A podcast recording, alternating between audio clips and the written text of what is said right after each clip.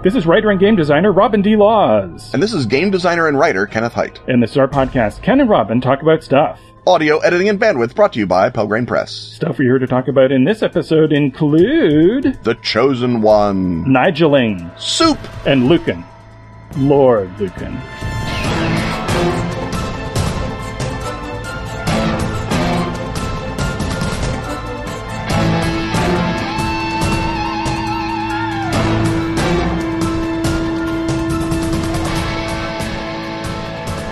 The part where we talk about murder. Right, Murder of Crows, that is. Atlas Games' macabre masterpiece of murderous mayhem. Murder of Crows is a card game. It's got five basic kinds of cards, one for each letter of the word murder. You win by spelling the word out in front of you. But each card also has a snippet of flavor text. And when you spell murder, you can read your card's flavor text out loud in order to hear a clever little story about how the homicide happened. Like magic! Murder of Crows is easy to learn. And gorgeous Edward Gorey meets Caligari. The demo crew at Atlas sells this game like crazy when they show it off at conventions. But somehow it remains less well known than it deserves. Ken and Robin to the rescue! Exactly. Now you and I, Ken, can be found in Murder of Crows. That's right. Anyone who buys Murder of Crows as part of this limited time promotion will get special Ken and Robin cards for their Murder of Crows decks. We're pretty great too. In the parlance of the game, we're three crow cards, which means it's hard to stop whatever nefarious no good we get up to. And as always, Tom Denmark's art is wickedly beautiful. And spot on. Uh, yours looks fetchingly Batrachian. The deal is this. Head to atlas-games.com slash murder Ken and Robin. Oh dear. Buy Murder of Crows. and get the Ken and Robin promo cards. You may never have the chance to commit such foul deeds again. Foul deeds perhaps inspired by the need to read out loud URLs. That's right. Not, not with the two of us anyway. Head over to atlas-games.com slash murder Ken and Robin. Or follow the link in the show notes. Yeah, follow the link in the show notes.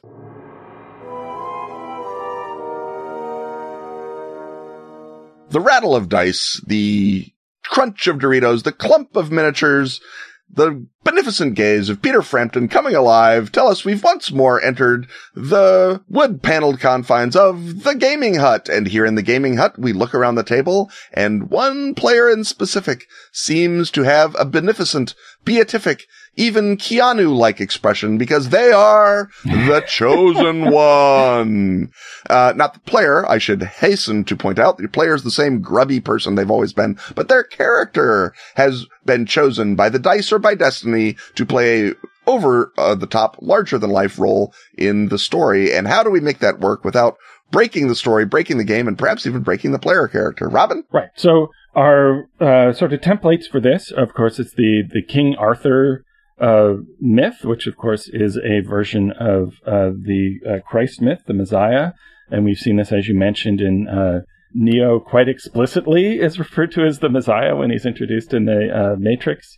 Uh, we uh, see this uh, in uh, Dune, and of course in Buffy as well. And I guess the if we wanted to have a very short segment in which we address this, we could just say, well, look at the Buffy game and do what they do because that's uh, a game that is built around the very notion of having a uh, not only a character with an important central destiny, but one character who dominates and everyone else is explicitly their uh, circle of sidekicks. I suppose if you want to do a Doc Savage game, you would do that the same way. And so they have all sorts of mechanical ways of addressing that and making it part of the uh, gameplay that you, as the sidekicks, are uh, buffing, as it were, the uh, the Buffy character. Uh, but we don't want to have uh, just a, a, short segment, so look, let's look at our own or alternate ways uh, to uh, handle the idea of a game in which one of the player characters has a great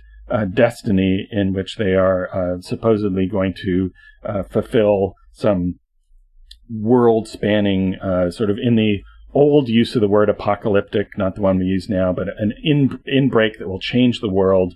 You are the uh, savior character, and therefore uh, the other characters may be just as important to you in the narrative. They may be uh, stronger and tougher than you are. They're not you. You know, maybe the simple, ordinary person who has to be conveyed to his great destiny, the way that uh, uh, Frodo is in, in Lord of the Rings. But one of the first ingredients, I guess, is to make sure if you're going to do this over the course of a campaign, is to pick the right player in order to play that character and what qualities are you going to look for when you're casting the player who's going to become the chosen one? Well, uh, I think first of all, you have to look for a player who can handle it in the sense that they won't use the existence of their chosen oneness as an opportunity to derail the game in another way than the chosen oneness is already derailing it, right? That it's not going to be a ego trip for them. It's not going to be an opportunity to uh, change the entire tone of the game.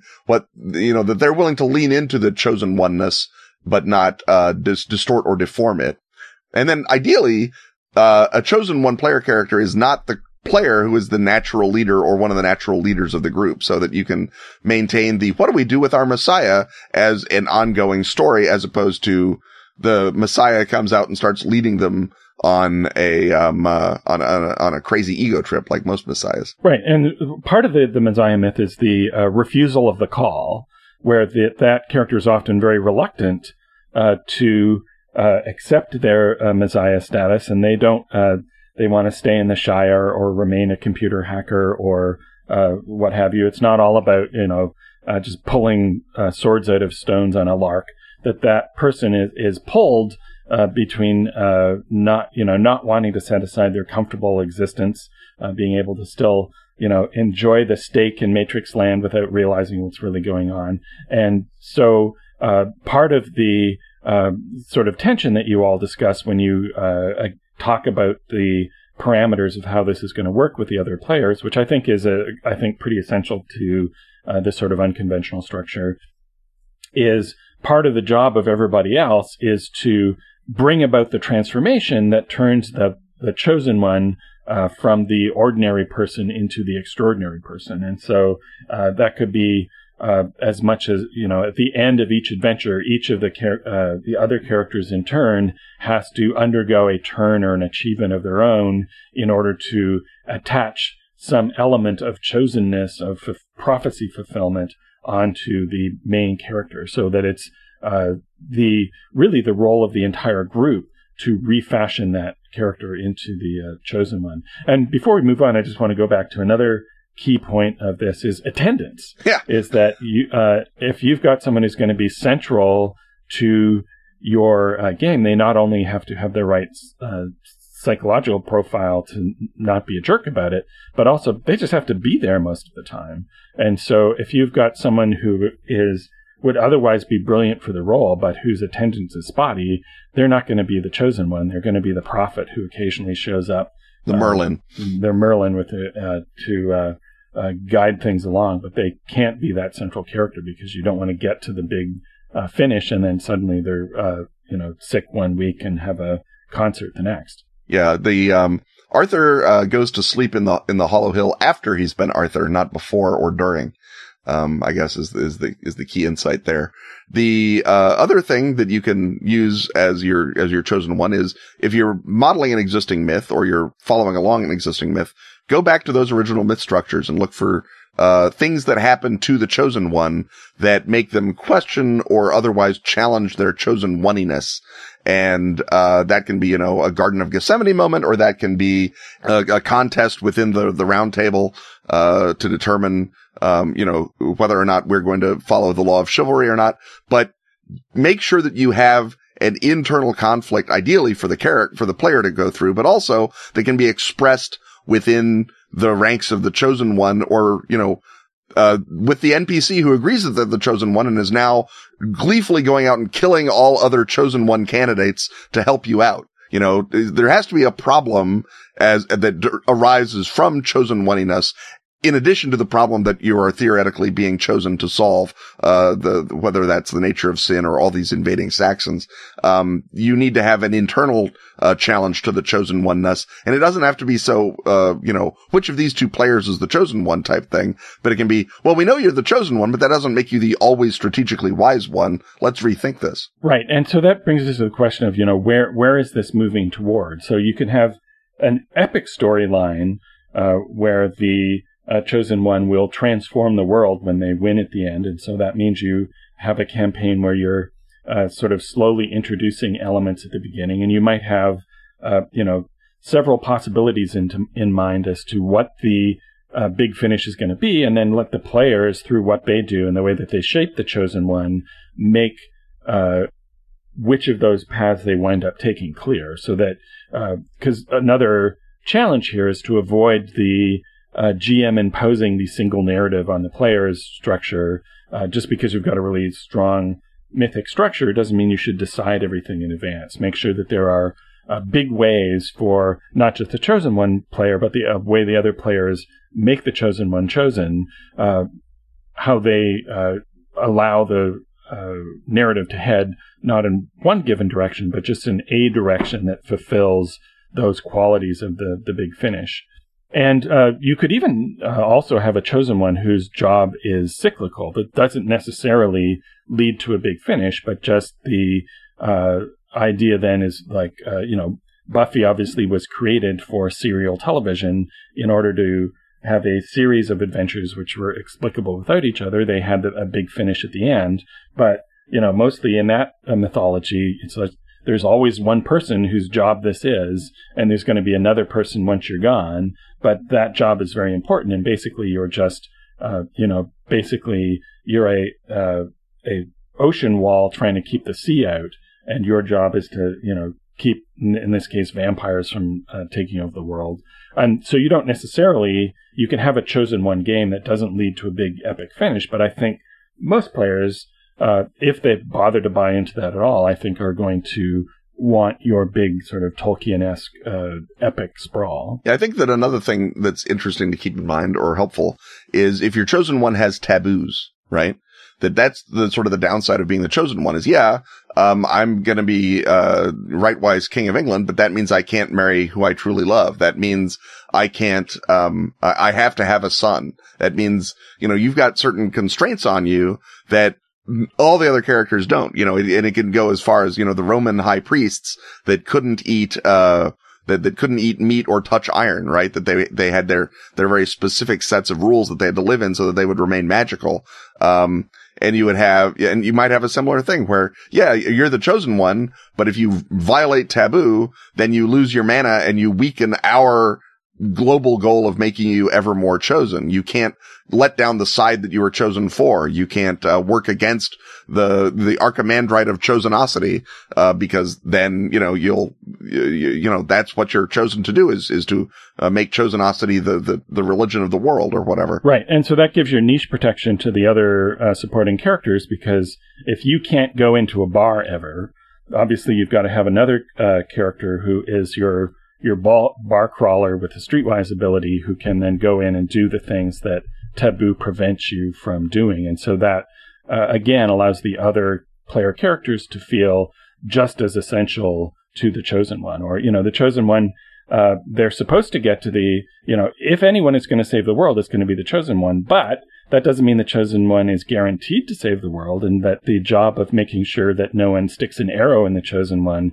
is just as important as being the chosen one. And almost important as keeping the arrows away from the chosen one is leading the chosen one out of a hut that has grown too small to contain him.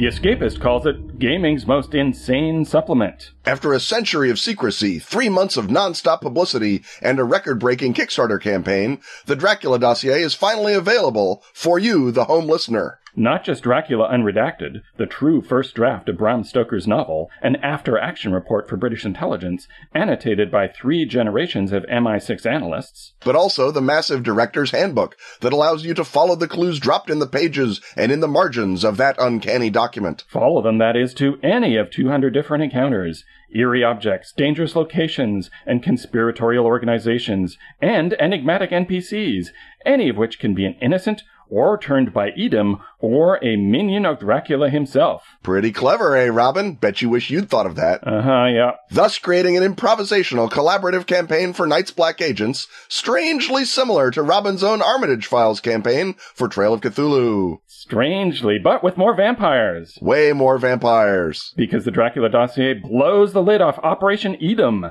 the rogue MI6 task force using Dracula to stop terror in the 21st century. But Dracula cannot be used. And Edom cannot be trusted. So open the dossier. And follow the clues. To kill Dracula for good. Yeah, that'll work. So let's sum up. The Dracula dossier is two books. Check. Both stand alone. Check. But combined, they create an unprecedented, really can unprecedented? Of unprecedented scope? How's that? Uh, let's see. Both books add up to something like 800 pages. So yeah, an improvisational, collaborative campaign of unprecedented scope. Check! And Dracula Unredacted, that's Stoker's real first draft, annotated by the MI6. And the Director's Handbook, a massive collection of multifaceted encounters, are both available at the Pelgrane website right now. Check! And mate, the game is mine, I think. No, Robin, it's theirs.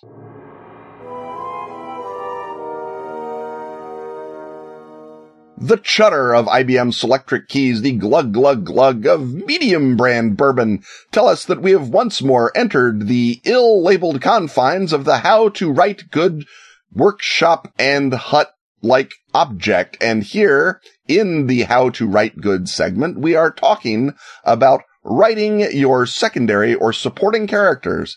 And uh, the term that is used sometimes is Nigeling, which is making a supporting character look bad to make your protagonist look good. Others of us know it as Worfing. Robin, uh, is this a good thing to do or is it lazy shorthand? I call it Nigeling after Nigel Bruce. Uh, of the, the long running Dr. Watson and the Basil Rathbone uh, Sherlock Holmes movies. And it is, a, uh, I think he sort of typifies because that character is uh, quite dumbed down in those movies and becomes the sort of idiot foil to Holmes. And that's why I think of him as the archetype of this style of writing. And so what you're doing is you're making your main character look good by having someone else seem foolish or thick or uh, in other situations, uh, intemperate or unreasonable or uh, immoral or, or what have you. Or inept. And that, that gives you a positive contrast uh, with your uh, with your main character, and it I would argue is kind of a crude stroke. Uh, it's something that uh, you know I, for example, in, in this instance, I think the the versions of Holmes where uh, Watson is uh, not an idiot but is an intelligent man who is able to appreciate. Holmes's brilliance and has areas of expertise that Holmes does not is a more interesting a more balanced take on that character that gives you a, a richer feel. So the question is how, uh, you know, how long are you going to have that character hanging around? And it should be said that, of course, Doyle himself does have a character who's more of a, a whipping boy for Holmes's brilliance, and that's Lestrade. But Lestrade isn't in it as much as, as Watson is. And so in writing, uh, whenever you can, I would argue to strive for a balance between your major characters and not to uh, perennially make one uh, the stooge. And I think the sort of cruder, broader style of storytelling will often decide that one character is uh, wholly uh, unsympathetic or unsatisfactory compared to the uh, main character, and that that is uh, like any other one note writing choice, I think wears over time. Well, I think I'm going to just for um uh, for the purposes of extending this segment of having 15 minutes of stuff to talk about. I'm going to uh, take something of the opposite view. Uh, and I'm going to say that obviously you don't want a character who's a one-dimensional stooge because that's just boring writing anyway.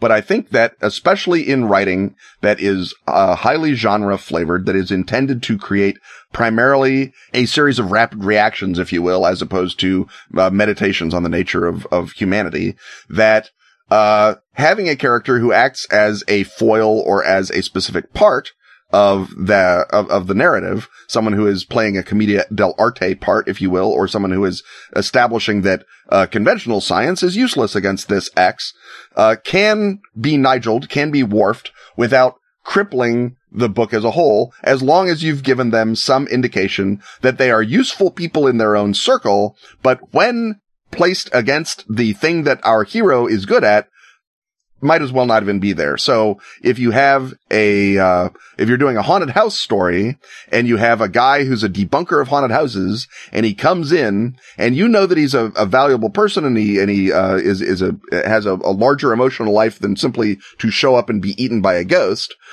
When he shows up and is then eaten by a ghost, uh, you have established something about the ghost. You have literally said in the, in the novel, Science cannot help you. Reason cannot help you. This, uh, this guy symbolizes the fall of reason and creating a character whose job is to act as a symbolic destruction of the thing the book is not about is not necessarily sloppy. And indeed, in many cases can elevate what's going on. And uh, for example, if you look at, uh, Dracula, uh, Lucy exists as something of a Nigel to Mina because Lucy is the exaggerated things that Mina is. Mina is the perfect wife and perfect mother uh, to the the little band.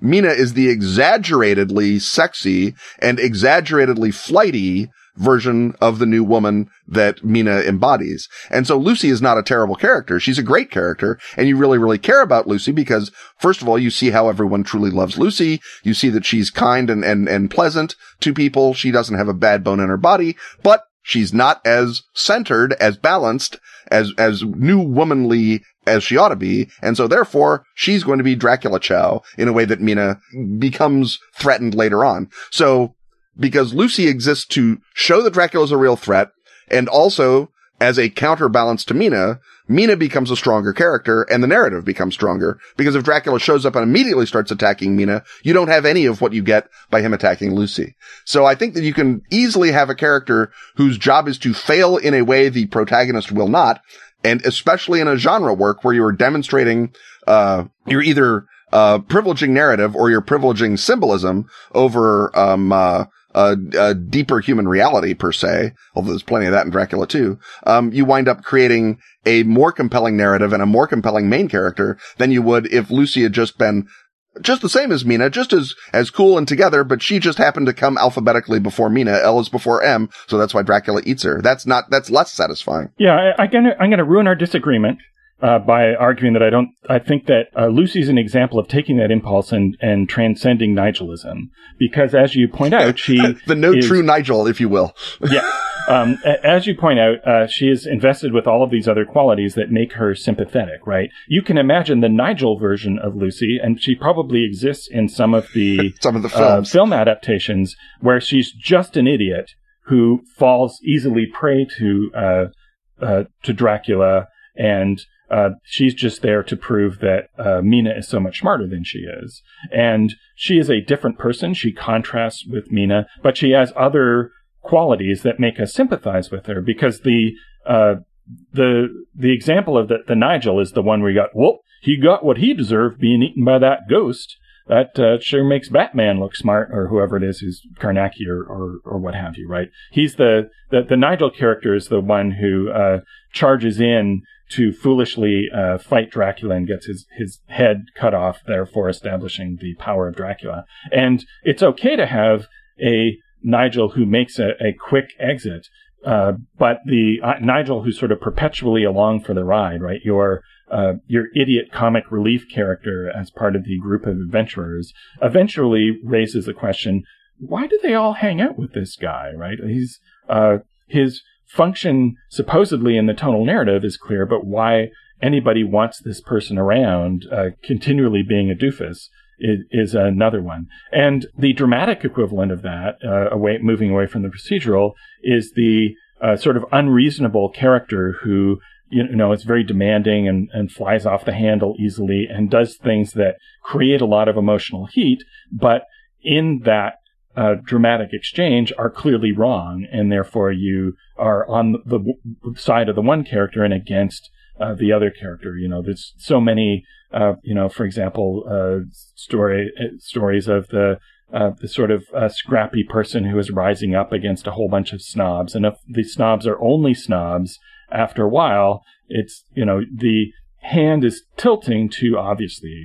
You're showing, uh, you're letting the gear show in a way that I would discourage. Whereas with, with Lucy, you're not looking at that character going, well, here's, here's the obvious person who's going to get killed off first. And when she, uh, does succumb, that, uh, your horror is not just for the thought that, um, Mina might be the next victim, but you also are uh, sad for her because that character is uh, attractively drawn, and you and you like her, and you see that although perhaps a flaw drew her to that fate, that her uh, entering it was not due to heedless stupidity, but due to something more about who she was that happens to contrast with Mina. So I think that the uh, consensus that we're reaching is that Nigels can be on screen briefly. So it's like, you know, you have your, your mooks who get bowled over by the uh, Kung Fu Master. And now Shang-Chi must stop the Kung Fu Master, uh, because only one person can be the master of Kung Fu or else the comic book doesn't make any sense.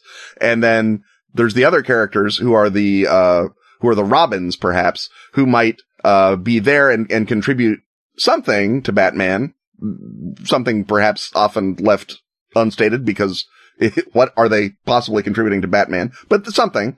And then if they're in, if they're knocked over by the penguin or something, it's not so much that Robin is a weakling. It's just that penguin has advanced through the narrative enough that we can't have Robin wasting our time. And now we have to fight Batman. Right. Cause your mention of Worf, who in the early seasons of, uh, Next Gen, for example, was described as being a tough warrior guy, but was always getting his butt handed to him. That uh, again, that raises the question: Why do they have Worf on the crew? He's, I mean, yeah, they hired a Klingon because he, he looked kind of tough, but you know he he keeps pa- getting pasted. So you also want to make sure that you don't use your Nigel uh, as a plot device as the character who's continually uh, getting into jeopardy that your main character has to uh, get them out of. And that is certainly a staple element of genre writing. And, uh, you know, if you're a, a, character on any of the um, secondary character on any superhero show, you're going to get uh, kidnapped by the bad guy a whole bunch of times. Aunt May, Lois Lane, whoever you are, something's going to happen. Right.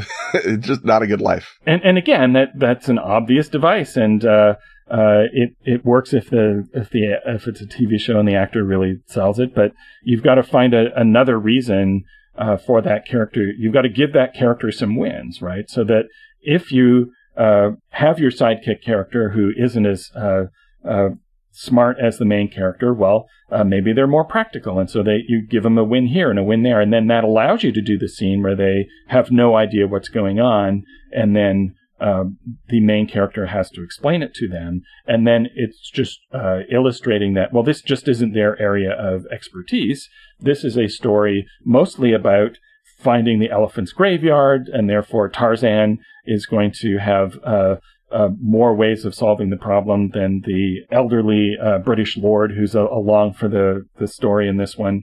But again, just justify that character, give him more dimension. Don't just make him an obvious plot device because we can see through that and that character then becomes uh, wearisome. And just one or two little simple things that they contribute to the main character or something that makes them uh, compelling and interesting that makes us want to spend time with them is uh, solves that whole Nigeline problem. But it is something that you see a lot in the, particularly in the genre work of beginning writers, but uh, also, as I suggested, in dramatic work and in, in a character who the uh, writer thinks is obviously wrong all the time, and that uh, creates a dramatic imbalance there as well. So it's something to, uh, you know, just make sure that if you've got a character who has to lose at a crucial point in your story, or has to be unaware, or has to be fooled, that there's some other countervailing um, victory that takes the edge off that and makes them less of a Nigel. Now, of course, um, uh, we say that, but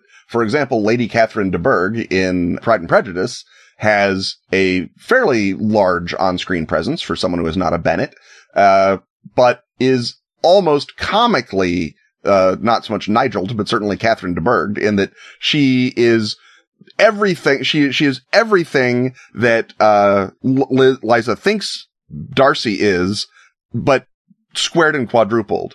Uh, she's the absolute worst of the reason of, of all British aristocracy in a jug And now when you, you cast Lady Catherine, if you cast her as Judi Dench, Judi Dench can carry that off, right? Uh, but if you are reading it on the page, um, of course you love Liza so much that anyone who ever opposes her merest whim looks like the b- basest villain anyway.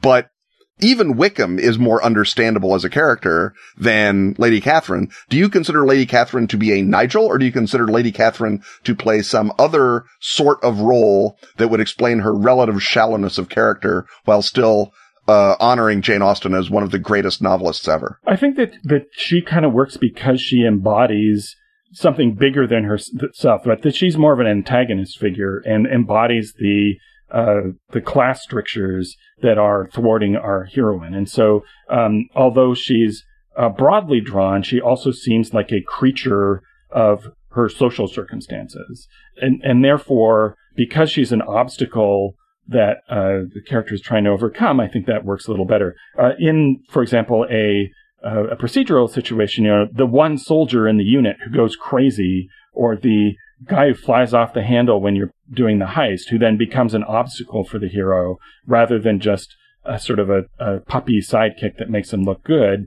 I, I think that's another way that you, you don't necessarily require so much dimension in an, in an antagonist character, although you know, dimensioned antagonists are, are all well and good. But one of the reasons that we have trouble with people in real life is with people who are very uh, sort of crudely unidimensional. And if you met them on the pages of fiction, you would think this is a one note character, right? We all know and have had trouble with toxic people who are uh, uh, stereotypical living, breathing uh, people. So or, or at least embodiments of something that we don't like. right. So I, I, think that you, if you are going to do that, you, uh, I think, have to root them more into showing why that person is the way that they are. And, and, and of course, Austen is a, a master of showing how the, uh, the social world that she draws produces the sorts of people who populate it. So we've, um, so we're, we're beginning to sort of sneak over into antagonists. Uh, Nigel's then, uh, are characters that are supposed to be on your side, right? That's your interpretation of Nigel's is that they should be part of at least the broadly thought of protagonist agenda? Um, they're not necessarily on your side, but they're not the main antagonist, right? right. That they're, they can be uh, sort of a side character. You know, your illustration of the first guy who gets eaten by the monster is, is a good example of a Nigel who is not a sidekick, who's not a supporting character. But I think that once you, uh, uh, the whole issue of, uh, of antagonists and major obstacles is, is a different category. And I'm, uh, because if you Nigel your antagonists, if you make them uh, foolishly incompetent compared to your hero, you've got no story. Well, I mean, hero you, over, overcomes uh, there are there are many, many, many, many, many paperbacks that would disagree with you there, Robin. you you may not have a particularly compelling story or one you're proud of having read, but yeah, um, you definitely can get books out of that kind of character. And, right, but you have to build. There has to be a whole series of obstacles between you and finally ever meeting that character. Right? Yeah, or that character has to uh, work through some sort of um, uh, other theoretically more competent cat's paws that are uh, the actual opposition that our hero faces, so that when they uh, come to the comically underblown bad guy, they can just blow through him in the last chapter. Right, and that's yet another uh, segment. I think is the uh, tension between having an uh, overconfident villain who's realistically overconfident, the way that real dictators and, and psychopaths often right. are uh, versus the conveniently uh, plot driven explanation of why there's this obvious uh, exhaust port for the uh, heroes to uh, shoot their torpedoes into. But I, since we're uh, now branching into a whole series of different other possible how to write good segments, I think it's time to draw this particular one to a close.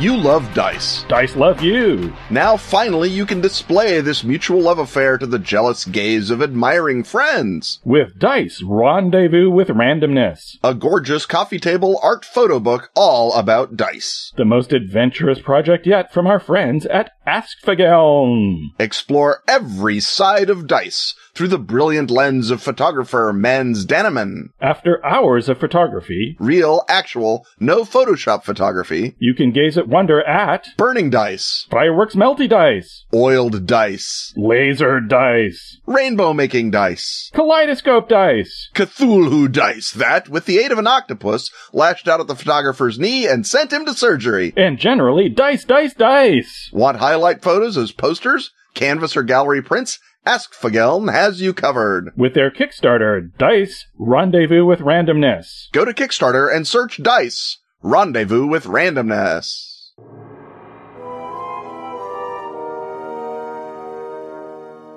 What is that bubbling on the stove? What is that aroma wafting into our nose and mouth? Why, it is the Food Hut, the most unlikely of Ken and Robin segments. And this time, uh, we are, as you are probably caught in some sort of winter of despond, if you're uh, somewhere in the northern hemisphere, or perhaps just want to uh, uh, work off the uh, sins of all your summer eating if you're down in the Antipodes, it's time to talk about soup and making soup from scratch. Uh, this is something that people who don't cook, I think, uh, much uh, think of as daunting, but it's actually uh, easy as pie and we'll give you uh, something It's easier than pie. easier than yes, actually, pie is very complicated. Yeah, pie is tough. Yeah, let's let's forget this other subject. Why do we say that pie is easy? Pie is among the most difficult of things to make. Yeah, unless, even if you cheat and use the pre-made pie crust, then it becomes as easy as pie. But then you're But not then really making not the pie. good. Yeah, right. Well, it's okay. I mean, it's pie for anyway, God's sake. I guess that's a different segment of called uh, inapposite food metaphors, and that would be either be the word hut or the food hut. But this is the food hut,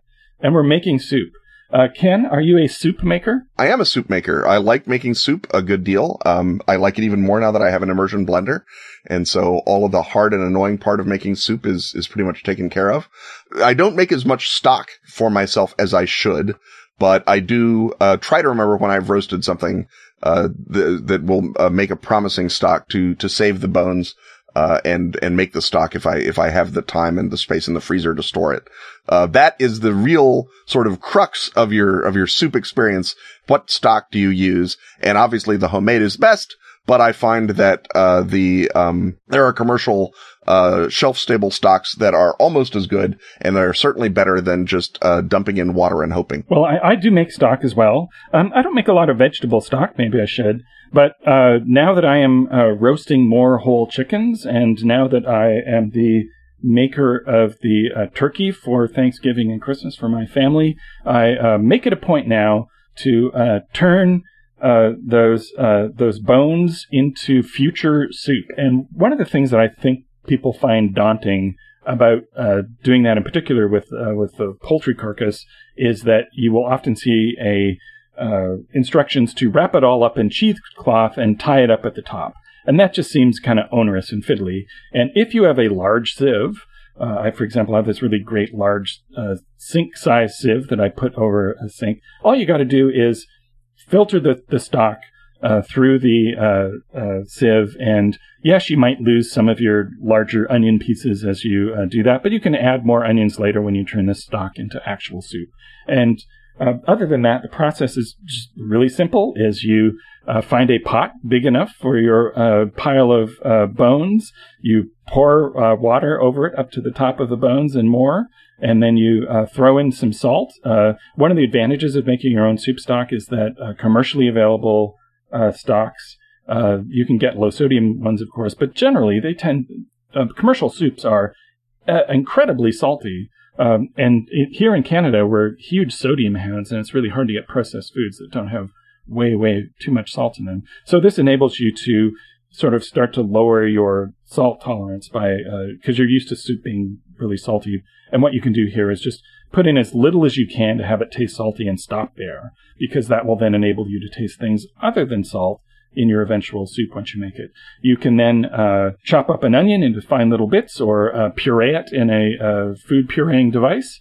Uh, the same with some cloves of garlic, and then uh, pop in a few spices. A few, uh, you probably want dried spices, not uh, fresh herbs, because those would be utterly destroyed in short order. But uh, say some herb de Provence, and then uh, you've got big bags of of soup, which you can. I then freeze them in plastic bags, and then I can then pop them out for later. Because one of the things is that if you have, you know, a turkey will give you so much stock that you will be drowning in it for uh, for weeks, and you can't possibly want to make that much soup in that period. So uh, it freezes perfectly well, and then if you a little bit of forethought, you can uh, start to defrost it at the beginning of your day, and then after that, the hard part's done, and you can start uh, tossing in. Uh, you can either use a, a, recipe for your favorite set of ingredients, or uh, one of the great things about soup is that you can toss in three or four things that you have on hand and kind of go together and uh, come up with something delicious. I would um, a- offer an addendum to your stock making process. The thing that I do with my bones from the carcass, uh, whatever it is, is I roast it again at about 500 degrees or as hot as the oven will go for about 20 minutes. Um, and that's when I, I, chop up an onion. I, I, cut it into quarters, if that. Maybe so, toss in some mushrooms if I've got them left over, or a carrot, or a parsnip. And I roast the whole Magilla for like 20 minutes, and that recaramelizes the bones. It it brings more flavor out, and then you can put that plus all the chopped up vegetables into your stock pot and uh, pour the water over it, and then you the the stock process continues as mentioned. I would add bay leaves to your notion of what to put in the stock. I do not usually put herbs in my stock, mostly because I like to put my herbs in the final soup. Um, but I do put usually a chunk of parsley or something else like that into the, or celery leaf sometimes, but parsley usually into the stock, uh, as it's cooking with the, uh, the, the boiling water. As you hint, it basically destroys the parsley, but who cares? And you've got that sort of herby quality into the stock without having necessarily, um, uh, burned up a bunch of herbs de Provence, which you can put into the soup just as well and add, uh, the flavor later. That's, that's my, uh, version of the stock making process. Right. And I would then put other spices into the actual soup later, but I, yeah. Uh, like, like to have a little in the, uh, in the actual stock itself. Yes. Because, um, another thing about soup stock is that you don't necessarily always want to use it to make soup per se. Uh, you can also use it as an, an ingredient as a kind of quasi substitute for oil, for example, when you're roasting vegetables. And so, mm-hmm. uh, whether you're doing that uh, in order just to uh, remove the calories involved in uh, uh, the amount of olive oil you need in a pan to prevent it from uh, sticking, or just because you want to infuse, say, your sweet potatoes with a delicious poultry flavor. you can use it for that as well. And if you're using it for that purpose, of course, you want to put a few away in um, much smaller bags because you need uh, way less of stock uh, defrosted in order to uh, do that. Do you have another? Uh, let's go back and forth with soup tips. What's your next soup tip, man? Um, I am going to say in terms of things you can use stock to, uh, stock for, you can also use it to braise things instead of water. If you're braising uh, meat, you can braise it in stock. If you're, especially if you're braising vegetables, you can braise that in stock, and it'll really infuse the the vegetables with a tasty chickeny or turkey or soupy flavor that they might not have with water because of course they wouldn't. Uh, my, uh, soup tip, the other thing that you do with soup is, uh, nine times out of ten, uh, my soup begins with a sofrito, uh, chopped onions, chopped celery. I think celery is crazy underrated as a thing you put in soups. Um, often if the recipe doesn't call for celery, I'll put in a, a chopped up, uh, stalk of it anyway because it, it somehow makes the uh, the wetness a little fuller flavored without actually adding another competing flavor because it's celery, which is basically flavorless. But I think that, um, uh, you, you cut up your onion, you cut up your celery. Um, depending on the soup, it, you might be putting, uh, galangal or you might be putting some other kind of, uh, spice in at the bottom, uh, that you want to suffuse the whole thing. Lemongrass, obviously, if you're making Thai soups, which I, I have a tom yum that I will probably be making later on to cure the cold that I'm suffering from right now. And so the, uh, uh, the, the sofrito is, is key and that's the chopped up vegetables that go into the bottom of the soup pot and cook down, often with garlic, uh, before you ever pour in the stock or, uh, or broth or, or whatever you're putting in. And, and certainly before you put in the meat. The other thing is if it's a meat soup, uh, you cook the meat in the bottom of the stock pot, obviously, so that the, the fond and the, and the flavors of the meat don't get wasted in a separate saucepan. It's it's crazy to make another pan dirty and lose all that flavor. So don't do that. Uh, my next tip is that, uh, like many people, uh, most soups are better with wine in them. and uh, this is true of uh, both white or red wine. Uh, a uh, healthy splash of uh, of wine really livens it up and gives you a more complex flavor, a sense of structure. And of course, I say splash because we do not truck with mere measurements here in the in the food hut, and that will really add a, a whole level of uh, flavor and depth to uh, whatever soup you're making. And you can use the wine to deglaze the bottom of the pan after you've made your sofrito or after you've cooked your meat. So you don't even uh, necessarily have to. Uh, you can you, the wine can serve two purposes as well as the the flavoring uh, purpose, and then you're cooking it a little longer, so you lose the alcohol uh, that burns off and you're left with nothing but the tasty wineness of it. You got another soup secret? Another soup secret is to consider uh, cream. Uh, think of cream, even if you're not making a cream of soup, which I definitely recommend making. If you've got, um, amazingly enough, you can make a good cream of lettuce soup. You would you would never know it, but you can. Um, making a lettuce soup and then putting cream at, at the end it's crazy good. It, it makes it a million times better. And people will ask you, what the hell was that? And you say, honest to God, that was just lettuce. Uh, but you can make, um, uh, any soup that has a, uh, a, sharpness of flavor to it that's inherent. You add just a little cream. It doesn't have to be a cream of soup, but you just put it in and mix it in. It thickens the broth a little bit and it spreads the flavor out throughout the whole soup in a way that a lot of other things don't. You can also use a dollop of sour cream, uh, if you prefer that sort of slight astringency. So keep a dose of, uh, of sweet cream or sour cream around. Uh, put it in the soup, not a ton unless you're making a cream soup, but just a little bit and you'll, uh, mellow out those flavors and spread them around and have a nice mouthfeel. Uh, my next soup tip is on a similar uh, tip, as it were, and that is as a an alternate to sour cream or cream is uh, goat cheese, uh, particularly uh, low fat goat cheese. You put it on in, and it'll melt and suffuse into the rest of the thing, and that will uh, give you uh, that uh, sh- distinctive sharp tang of goat cheese along with a, a creamy feel, and that will also satisfy the most forbidding nutritionists, where it will be nice and good for you. I, I, should also mention that if you are lucky enough to have cheese rind, if you've bought a cheese that comes with a rind, like a, like you have bought the, the real Parmesan that comes in the thing and you've grated it down and all you've got is the rind left, or you've got a, a blue cheese that has a rind to it.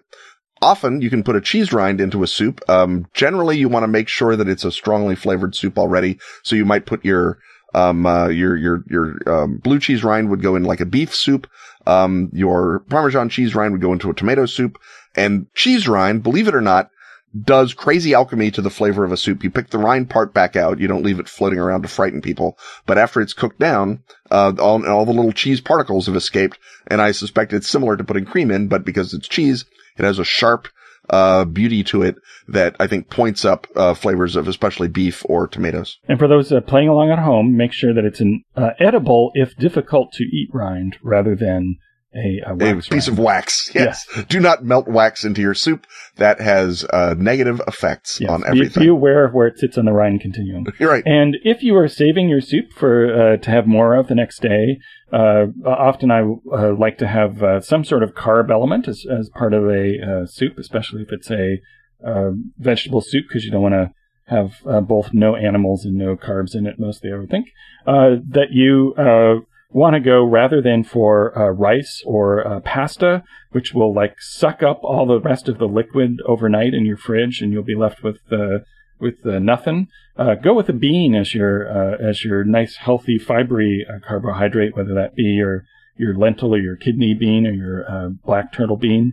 And um, if you want to get really fancy, you can soak your beans overnight and then and then cook them. But for this purpose, a good quality canned bean is uh, more than sufficient. And I would like to sh- give a shout out to uh, cannellini beans, uh, which are sometimes called white kidney beans, uh, which are crazily good. They're not uh, powerful flavored in uh, as much as other beans are, but they will wind up soaking up the flavor of your soup and complementing it really nicely. So if you're stuck on what kind of bean you want to put in, try cannellini beans. They're very tasty. Right. Uh, well, I'm all out of soup tips. How about you? Um, I think I'm done. I'm sure that if we thought about it a little uh, longer, uh, we could maybe come up with some more, but I think those would be like specific soups Uh, uh, you know, and that's a whole different. That, Uh, that goes into the realm of recipes. that- that's and a again, recipe. We, we have no truck with that here. no, we, we don't deal with that foolishness. Well, all this talk of soup has made me hungry. Hungry for our final segment.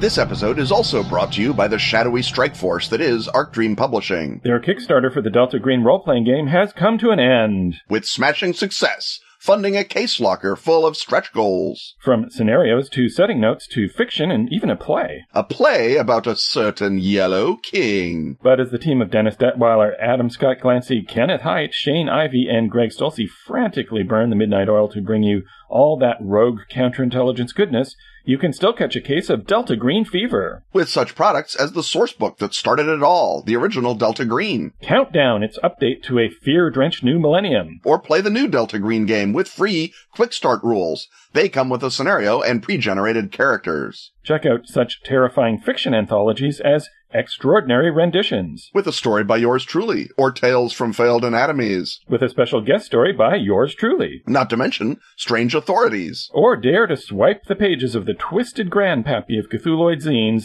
The Unspeakable Oath. And stay tuned to this audio space for more Delta Green role-playing news. plus an acid tinged hint or two of the fall of Delta Green, the 60 set gumshoe standalone game by our very own Kenneth Hite.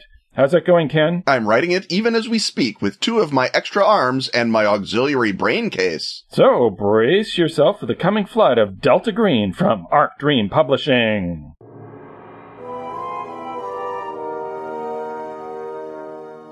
The whirring of time gears and the clacking of chronotons tell us that we're once more in close proximity to Ken's time machine, and that, of course, is the vehicle that Time Incorporated puts him in when it wants him to go back into history and bend, fold, spindle, and sometimes, yes, even mutilate it. And uh, this time around, uh, a, a dossier in front of Ken for a potential time mission combines uh, a true crime story with uh, a little bit of uh, cinema trivia, and uh, this concerns Lord Lucan, i.e., John Bingham. He's the seventh Earl of Lucan. When you hear someone just talk about Lord Lucan, they are not talking about uh, George Bingham, the sixth Earl of Lucan. They're not talking about George Bingham, the eighth Earl of Lucan. They're- always talking about number seven, John Bingham, because he is the uh, insidious, perfidious figure in a true crime story that Ken, uh, as a true crime aficionado and the uh, spouse of an even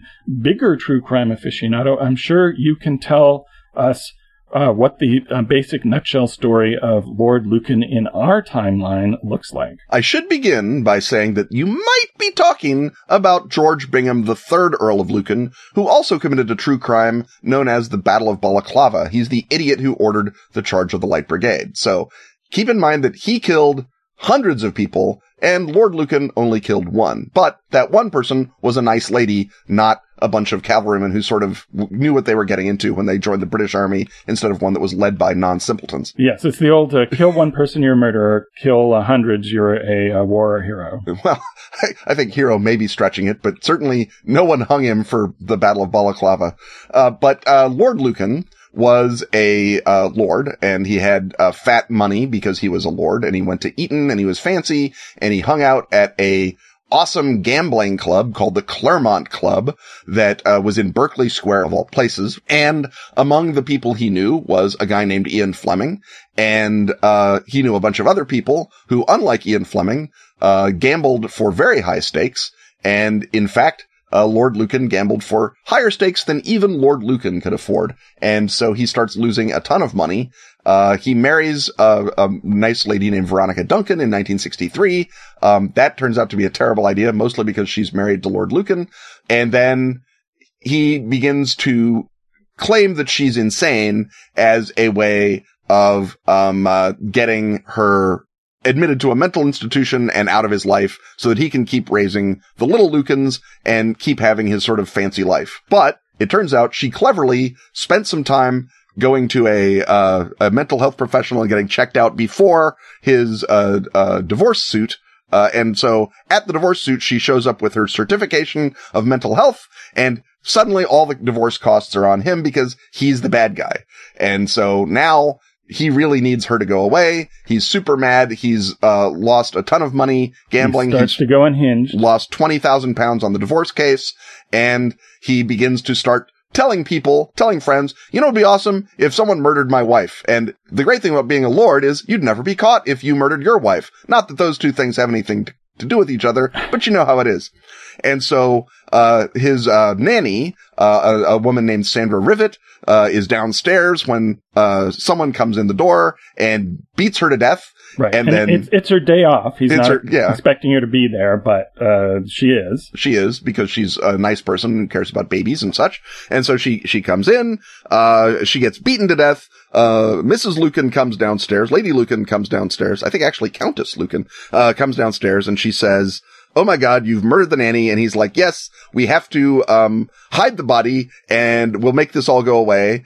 And, um, uh, he beats her up. Uh, to make her agree with him. And she says, well, you've convinced me. And then she dodges out the kitchen window when he's lo- not looking, goes to a neighbor and says, And she's quite grievously injured, too. Oh yeah, she's very badly uh, beaten. She's got uh, great bloodstains everywhere.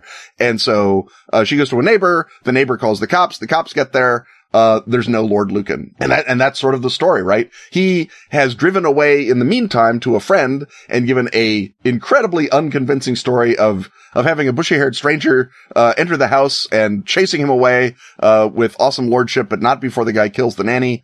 Um, Right. His story is he just coincidentally happened to be walking by because he didn't, he was not living there at the time, but he just happened to be there just at the same time an uh, anonymous maniac was murdering the people inside the house. hmm Um, and that turns out to, uh, of course, be nonsense. But by the time the cops followed up on his whereabouts, his whereabouts were gone. He had vanished completely, leaving only, um, uh, uh, his car, um, a vast mountain of debt and, uh, a piece of lead pipe covered in surgical tape, a full bottle of vodka and plenty of bloodstains. So, uh, Lord Lucan, uh, vanished in his, uh, Ford Corsair, as it turned out Right. and then vanished from his Ford Corsair and never has been seen again. Although I think he's been declared legally dead, right? Uh, as of this year. Yeah, okay. Um, and it's, it's, uh, of course, this was a huge sensation in the, in the British press. And there's the strong suggestion that his upper crust friends, uh, helped him out and helped him, uh, escape the country, um, either knowing what he had done or they should have known what he had done. But the, uh, bonds of upper crustery, uh, uh, triumphed over common decency and, uh, accomplices after the fact helped him get away. And this was a, a big uh, part of the sort of social break between respect for the uh, aristocracy. And he, he was already sort of a throwback in terms of expected, expecting to be treated the way that a 17th century uh, lord would be treated in, in the swinging 70s. Um, but I guess we're getting ahead of ourselves. Uh, this might, we might be getting into um, social I. I would like to say that it's it's very odd to those of us who've grown up on British mystery stories that it turns out he is the first member of the House of Lords to be named a murderer since 1760. I mean, you would assume, given Sherlock Holmes alone, that there'd be like a hundred Lord murderers, but no, they've all dodged the rap. Poirot and Miss Marple between them. must have Every single one of House those of guys away. has committed murder and gotten away with it. So next time you look at the House of Lords, give them an extra squint for me. Oh, so you're not saying they, they didn't murder people, just that they didn't? No, I'm saying that, that they just covered it up with their lordliness Yes. because Sherlock Holmes is fictional and was not there to, to do justice. Well, speaking of fictional characters, Time Incorporated has noticed a footnote in the story of Lord Lucan, which is that uh, he was reportedly uh, considered at one point to play James Bond. And uh, although this seems like a thin thread, given that he was not an actor, uh, you've already mentioned the Ian Fleming connection. So this is where you and your time machine uh, come in. How would you uh, alter history to uh, get uh, Lucan cast as James Bond in, and I don't want to ruin the Connery one, so let's say he's cast in On Her Majesty's Secret Service, which fits the timeline, and all we lose is the John or the George Lazenby one. Uh, how do you make that happen? Well, I mean, it's relatively easy to make it happen. Um, I don't even have to outdrink Lord Lucan, although I don't suspect that will be a, a great uh, difficulty for a man who leaves a whole bottle of vodka behind when he flees the country. And you Um, could pick up some 1973 era sterling by uh, gambling him under the table. Exactly. I can I can do the old um, uh, baccarat business and uh, and have him uh, owing me a favor. And uh, specifically, uh, the favor would be when Cubby Broccoli, who did apparently get the recommended, uh, Cubby Broccoli would hang out with Ian Fleming and he'd say, "Who do you think should be Cubby James Broccoli, Bond, of course, is the, the uh, producer, the of legendary producer films. of the James Bond movies?" Um, and Ian Fleming, for whatever reason, didn't like uh, Sean Connery. He thought he was terrible. And so he kept suggesting other people to be James Bond.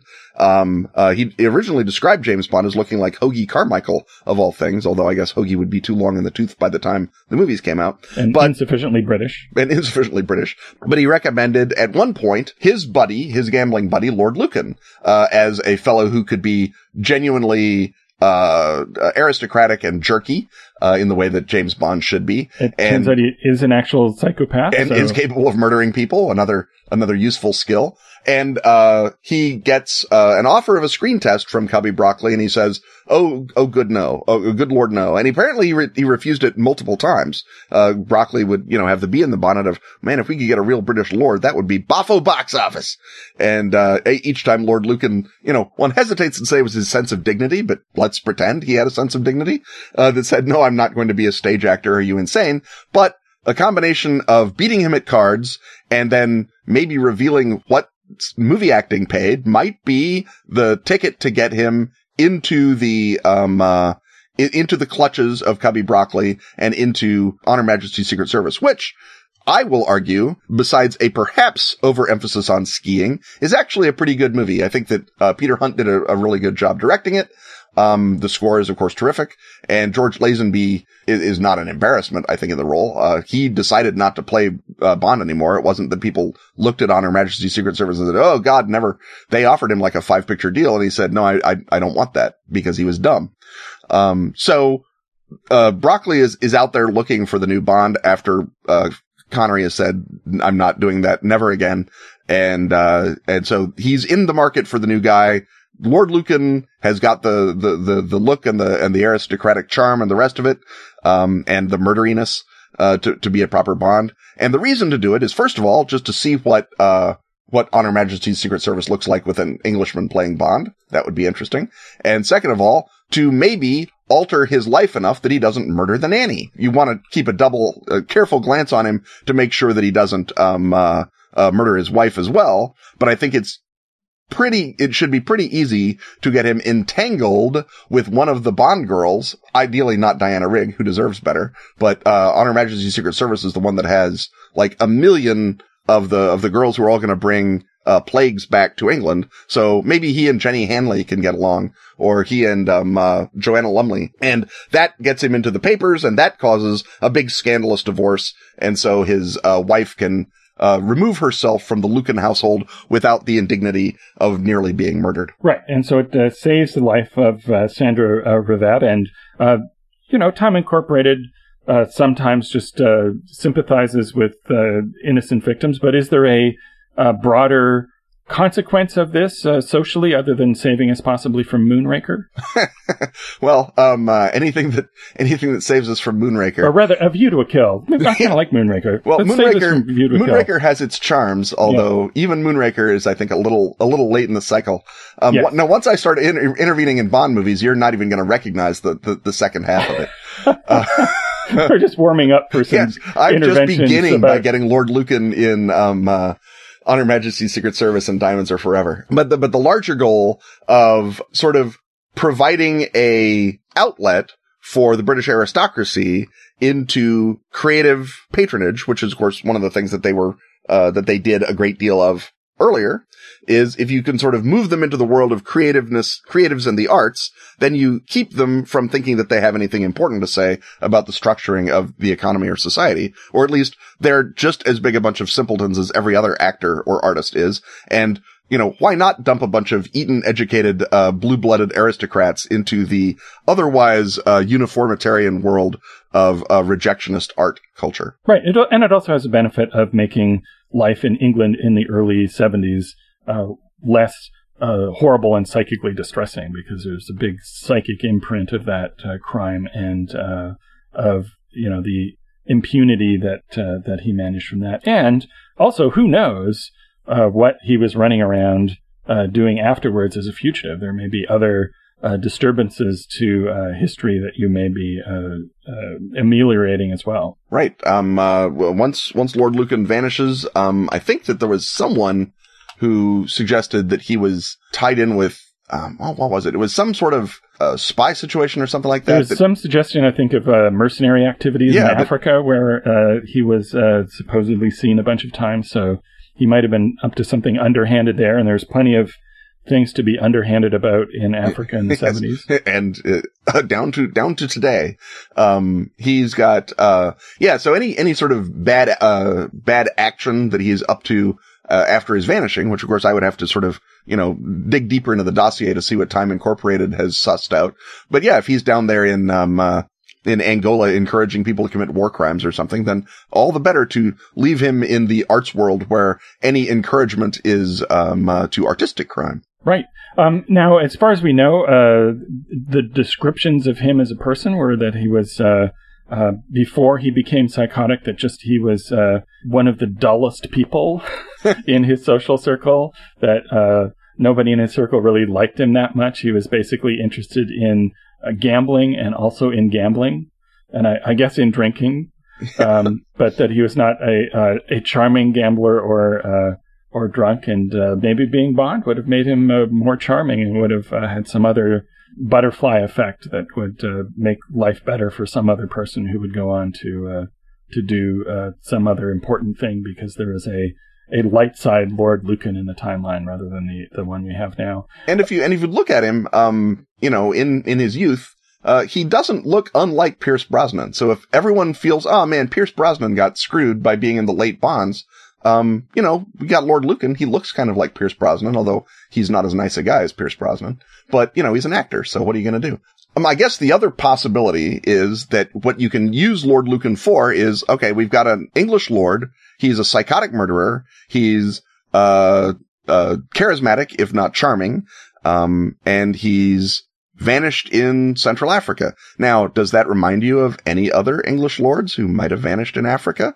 Do we have perhaps a Lucan of the Apes uh, lurking around amongst us? Uh, well, on that suggestive note, uh, I think uh, Time Incorporated can uh, leave you to study the, the, footnotes of your dossier. And if we all head downstairs uh, and see that our Blu-rays of On Her Majesty's Secret Service and perhaps some of the Roger Moore ones have inexplicably altered, uh, we will know that you uh, accomplished your mission. Uh, and until then, it's time for us to accomplish the mission of closing out this podcast.